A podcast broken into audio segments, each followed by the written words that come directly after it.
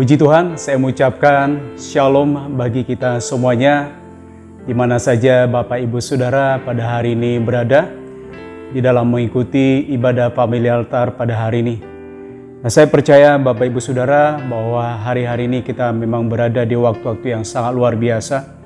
Nah, bukan saja oleh karena kita sedang dikelilingi oleh masalah demi masalah, persoalan demi persoalan oleh karena imbas daripada pandemi COVID-19 yang masih terus berkembang hingga pada hari ini. Nah saudara yang dikasih oleh Tuhan, saya katakan bahwa waktu-waktu ini adalah waktu yang luar biasa, bukan saja oleh karena persoalan demi persoalan yang ada, tetapi saya percaya saudara, di tengah-tengah persoalan yang ada hari-hari ini, ada berkat yang luar biasa, berkat yang besar, yang Tuhan sediakan bagi saya dan saudara. Nah oleh sebab itu Bapak Ibu Saudara yang dikasih oleh Tuhan, penting bagi saya dan saudara untuk hari-hari ini kita melihat atau menjaga sikap kita baik di dalam perkataan kita maupun di dalam perbuatan kita. Oleh karena apa saudara? Nah saya percaya kita sebagai murid Kristus, kita ini transparan, kita ini seperti ikan di dalam akuarium yang selalu diperhatikan oleh dunia ini. Sikap, ya tindak tanduk kita selalu diperhatikan. Nah, sekali lagi, bagaimana kita menjaga perkataan kita, bagaimana kita menjaga perbuatan kita, sangat menentukan bagaimana kita hidup di hari-hari yang terakhir ini. Nah, sehubungan dengan itu, pada kesempatan ini, izinkanlah saya menyampaikan sharing singkat di dalam ibadah family altar pada hari ini. Uh, adapun sharing yang akan saya sampaikan kepada setiap kita itu berkaitan dengan apa yang tertulis di dalam Amsal 18 ayat 21. Mari bersama-sama kita melihat di dalam Amsal 18 ayat 21. Hidup dan mati dikuasai lidah, siapa suka menggemakannya akan memakan buahnya. Sesungguhnya bagi kita ayat itu cukup jelas bahwa hidup dan mati tidaklah ditentukan oleh seberapa banyak harta yang kita miliki, seberapa kuatnya kita bertahan dalam kehidupan ini. Tapi saya percaya saudara, hidup dan mati sangat ditentukan oleh setiap perkataan yang keluar daripada mulut bibir setiap kita. Nah, sebagai contoh saudara, kita dapat melihat sebuah bangsa yang tertulis dalam Alkitab. Nah, bangsa ini yaitu bangsa Israel pada waktu mereka keluar dari Mesir menuju tanah perjanjian Nah, tidaklah seharusnya mereka menghabiskan waktu sedemikian lama 40 tahun di padang gurun, sebab sesungguhnya apabila mereka berjalan uh, dengan jalan kaki, mereka dapat menyelesaikan sebenarnya tidak sampai satu bulan, tetapi oleh karena sikap mereka yang tidak tepat pada saat itu, sehingga mereka harus menghabiskan waktu 40 tahun, bahkan sebagian besar dari mereka terhenti di padang gurun. Apa sebabnya saudara? Nah sesungguhnya bukan karena mereka kekurangan bahan makanan, sebab pertolongan Tuhan, persoalan makanan dan minuman selalu datang tepat pada waktunya. Bukan pula persoalan kesehatan, sebab Tuhan memelihara hidup mereka. Mereka tidak mengalami sakit penyakit saudara. Tetapi apa yang menghentikan mereka di padang gurun? Apa yang membuat mereka sedemikian lama menghabiskan waktu di padang gurun? Oleh karena di dalam perjalanan mereka, saya melihat uh, dalam rangka perjalanan orang Israel dari Mesir menuju tanah perjanjian, setidaknya ada 21 kali kata sungut-sungut dituliskan di sana. Nah saudara, penting melihat kata ini saudara, oleh karena saya melihat kata sungut-sungut dalam bahasa asli yang ditulis dari kata lunlin yang salah satu artinya adalah menginap atau juga berhenti sebentar. Jadi semakin banyak orang Israel bersungut-sungut, semakin lama pula mereka saudara menghabiskan waktu di padang gurun. Perkataan kita bisa membawa kita kepada kematian, tetapi perkataan kita juga dapat membawa kita kepada kehidupan. Oleh sebab itu, Bapak Ibu Saudara yang dikasih oleh Tuhan, mari kita belajar dari bangsa Israel untuk dengan bijak menggunakan perkataan kita. Karena sekali lagi perkataan itu memiliki kuasa menghentikan perjalanan kehidupan seseorang, tetapi di sisi lain perkataan mampu menghantarkan mereka untuk menuju ke masa depan yang gilang gemilang. Nah, pada kesempatan ini saya akan mengajak kita untuk melihat setidaknya ada tiga poin bagaimana saya dan saudara untuk dengan bijak menggunakan perkataan kita supaya sekali lagi perkataan ini akan membawa kita kepada kehidupan, bukan kepada kematian. Yang pertama, bersama-sama kita lihat di dalam kitab Mazmur 22 ayat 3. Padahal engkaulah yang kudus yang bersemayam di atas puji-pujian orang Israel. Nah saya percaya saudara bagi kebanyakan kita ayat ini bukan ayat yang asing lagi. Ayat ini berkata, waktu kita memuji-muji Tuhan, Tuhan hadir di tengah-tengah pujian kita. Waktu orang Israel memuji-muji Tuhan, Tuhan bersemayam di atas pujian orang Israel. Nah, saya percaya ini adalah kekuatan daripada pujian. Bagaimana caranya kita menggunakan perkataan kita dengan bijak? Saudara, gunakanlah lidah kita atau perkataan kita untuk memuji-muji Tuhan. Gunakanlah senjata ini di tengah-tengah kesulitan yang ada Gunakanlah perkataan ini sebagai senjata kita untuk bertahan di tengah-tengah keadaan yang sulit di hari-hari yang terakhir. Nah, apa yang terjadi, saudara? Sekali lagi, waktu kita memuji Tuhan, Dia hadir di tengah-tengah setiap kita. Di dalam Keluaran 14 ayat 14 di sana dikatakan, Tuhan akan berperang untuk kamu dan kamu akan diam saja. Nah, luar biasa Bapak Ibu Saudara dikatakan di sana Tuhan akan berperang bagi setiap kita dan kita akan diam saja. Bagaimana mungkin ya kita akan diam saja dan Tuhanlah yang berperang bagi setiap kita. Penting bagi kita saudara untuk mengetahui dan mengerti bahwa pujian itu adalah cara yang diberikan oleh oleh Tuhan kepada saya dan saudara untuk menghadirkan Dia. Waktu Tuhan hadir dalam kehidupan orang Israel, orang Israel berperang dan Tuhan memberikan kemenangan kepada orang Israel.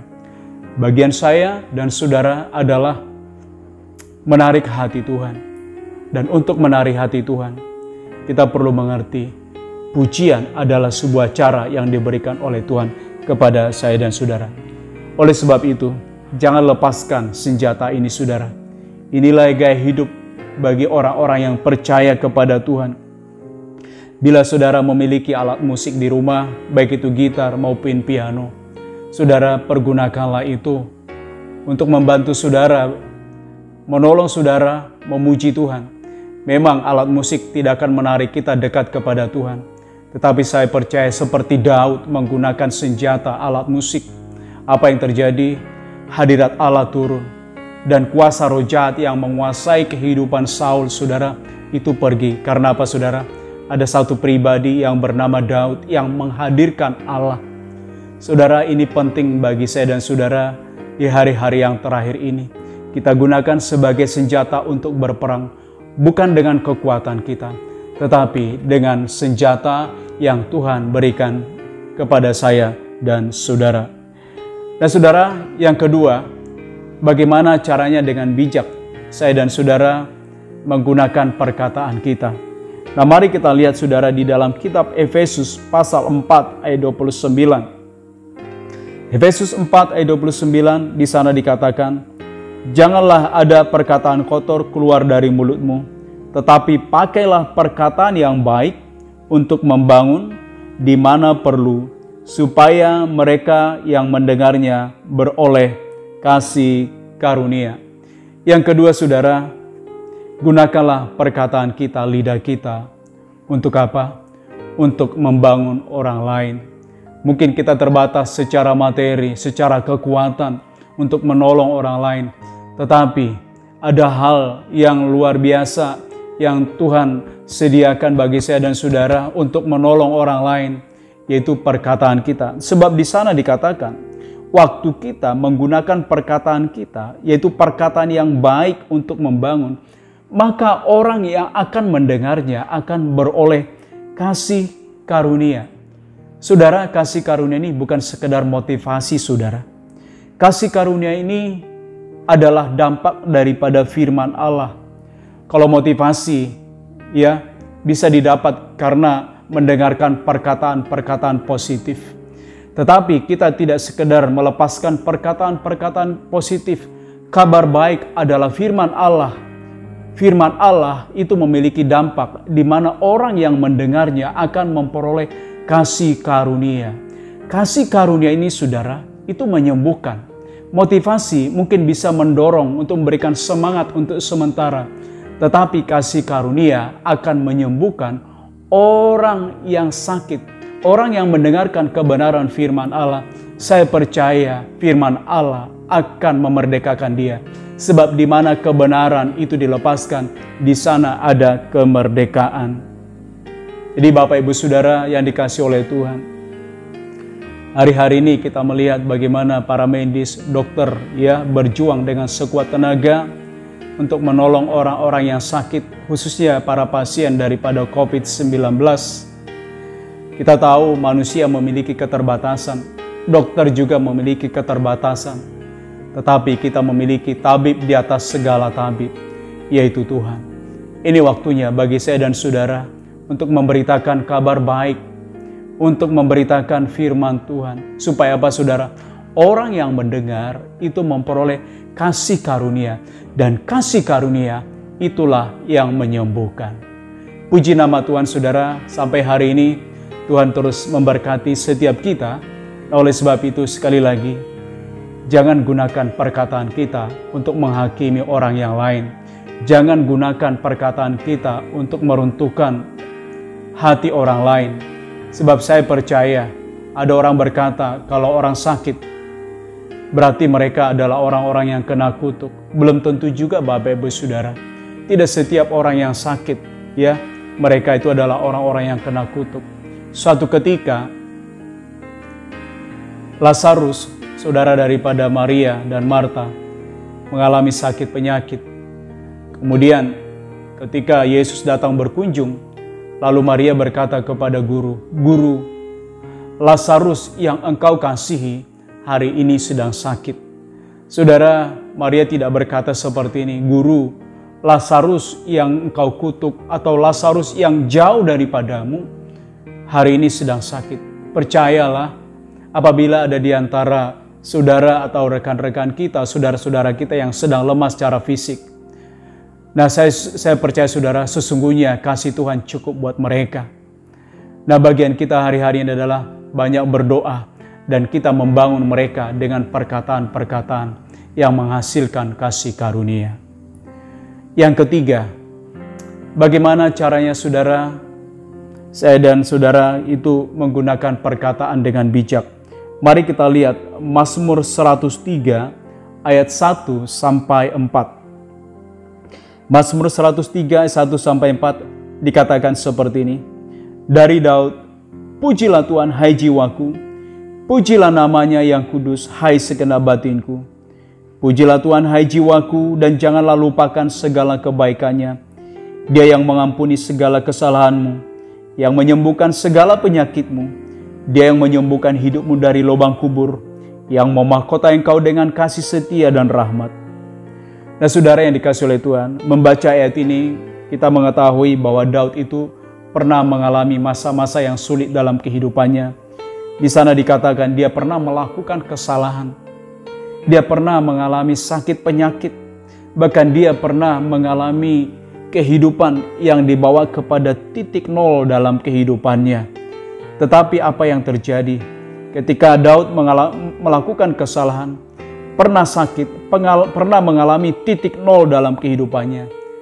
Dia tidak menjadi minder. Dia tidak mengasihani dirinya sendiri dia tidak memandang dirinya secara negatif. Apa yang dilakukan saudara pada waktu dia mengalami yang masa-masa seperti ini? Dia memandang dirinya sendiri seperti Tuhan memandang dirinya. Berharga hidupnya di mata Tuhan. Oleh sebab itu dikatakan sekali lagi, Pujilah Tuhan hai jiwaku, pujilah Tuhan hai jiwaku. Artinya apa Bapak Ibu Saudara yang dikasih oleh Tuhan? Mungkin di tengah keterpurukan daripada Daud, apa yang dia lakukan? Dia tidak mengizinkan dirinya ikut terpuruk dengan masalah yang ada. Dia tidak mengizinkan persoalan yang ada, sakit penyakit yang ada, membuat dia jauh dari Tuhan. Apa yang dia katakan? Hai jiwaku, pujilah Tuhan. Dia sedang berbicara dengan dirinya sendiri. Dia sedang menyemangati dirinya sendiri. Supaya terus berada di dalam jalurnya Tuhan. Supaya dia tidak bungkam di tengah persoalan yang ada. Dia berkata kepada dirinya, Daud, puji Tuhan. Daud, sembahlah Tuhan. Nah, hal apa yang kita bisa lihat dari keadaan Daud, saudara? Nah, saya percaya hari-hari ini sekali lagi mungkin ada di antara kita sedang mengalami keterpurukan, baik secara ekonomi, secara kesehatan, secara kekuatan, mungkin mengalami pergumulan dalam rumah tangga. Datanglah kepada Tuhan, datanglah kepada Dia, sebab Dia adalah pribadi yang pasti datang kepada setiap kita. Sebab barang siapa yang berseru kepada Tuhan, saya percaya Tuhan bukan hanya senang mendengarkan seruan kita, Dia adalah pribadi yang senang datang dalam kehidupan saya dan saudara.